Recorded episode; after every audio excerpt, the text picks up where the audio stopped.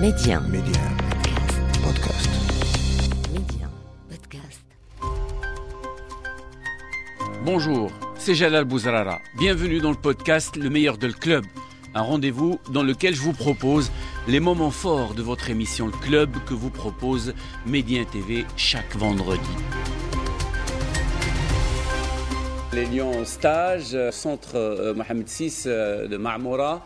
Il y a deux matchs euh, au programme. Ça sera les deux dernières sorties de la sélection marocaine avant le début des éliminatoires du mondial Qatar 2022. Un premier match ce mardi soir sur la pelouse du complexe Moulay de Rabat face aux Black Stars du Ghana. Et puis le samedi 12 contre le Burkina Faso sur la même pelouse. Amin Rahmouni, à quoi peut-on s'attendre et à quoi peut servir ce stage pour la sélection marocaine au vu de ce qu'on a remarqué et, vécu avec cette sélection depuis l'arrivée de Wahid Ali Lozic et au vu de ce qui nous attend, à savoir les éliminatoires du mondial bah Déjà, on va s'attendre à un peu plus de cohérence et de lien entre tous les joueurs, parce qu'on va quand même rappeler que ça fait maintenant plus de huit jours qu'ils sont ensemble. À ce degré de d'entraînement groupé, il y a moyen quand même de tirer un peu plus de cohérence que ce qu'on a pu voir jusqu'à maintenant. Vaïd a un groupe élargi, avec, je pense, maintenant tous ces des cadres, on va dire, à chaque ligne. Maintenant, son job et son unique job va essayer de les faire jouer ensemble. Je pense qu'aujourd'hui, du gardien, en passant par la défense, le milieu et devant, nous avons des joueurs que certains nous pouvons qualifier de classe mondiale. Il est hors de question, je pense, de continuer à livrer des prestations aussi moyennes en termes de rendu collectif avec des joueurs de cette qualité-là. Donc, je pense que Vaïd sait ce qu'il a à faire. Et là où je trouve cette fois-ci on a été plutôt intelligent, c'est de proposer sur deux matchs amicaux des, des sélections de haut niveau parce que tant le Ghana que le Burkina ne sont pas des, des sélections africaines moyennes, c'est quand même des, des, des, sélections qui ont souvent leur mot à dire lors des cannes. Donc je pense qu'aujourd'hui ce sont de bons choix de sparring partners. Après, bon voilà, comme je disais, nous avons des joueurs de qualité. Maintenant, il reste plus qu'à Vaïd de faire les bons choix et surtout créer les bons automatismes parce que nous avons véritablement les moyens d'aller très très loin, que ce soit en qualif de Coupe du Monde ou même lors de la prochaine canne, parce que la qualité est là et définitivement.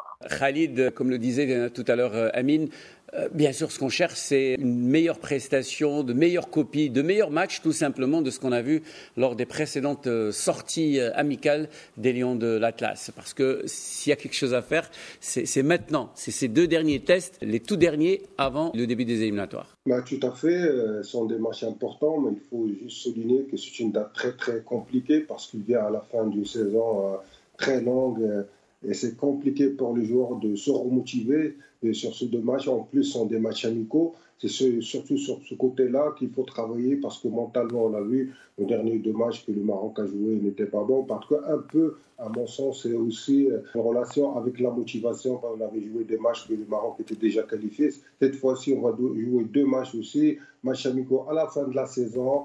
Donc c'est très compliqué. je crois que le staff technique doit vraiment travailler sur tout ce niveau-là pour que les joueurs soient vraiment très motivés, concernés, savent que c'est le dernier test avant les matchs officiels. Et aussi, j'espère que sur ces deux matchs-là, on va trouver une assise défensive parce que là, il y avait eu beaucoup de changements.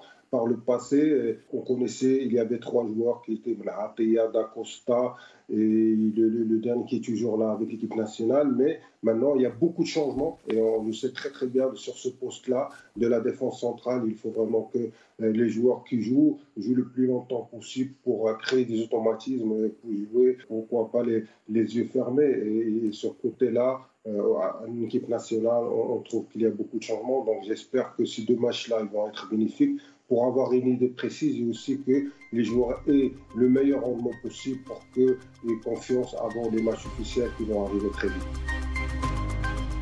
Voilà, rendez-vous la semaine prochaine, les amis, pour un nouvel épisode du meilleur de club, toujours avec Reda Aleli Amin Rahmouni, pour ne rien rater du football chez nous dans le monde. Abonnez-vous à ce podcast pour être les premiers à recevoir les derniers épisodes. Ciao, ciao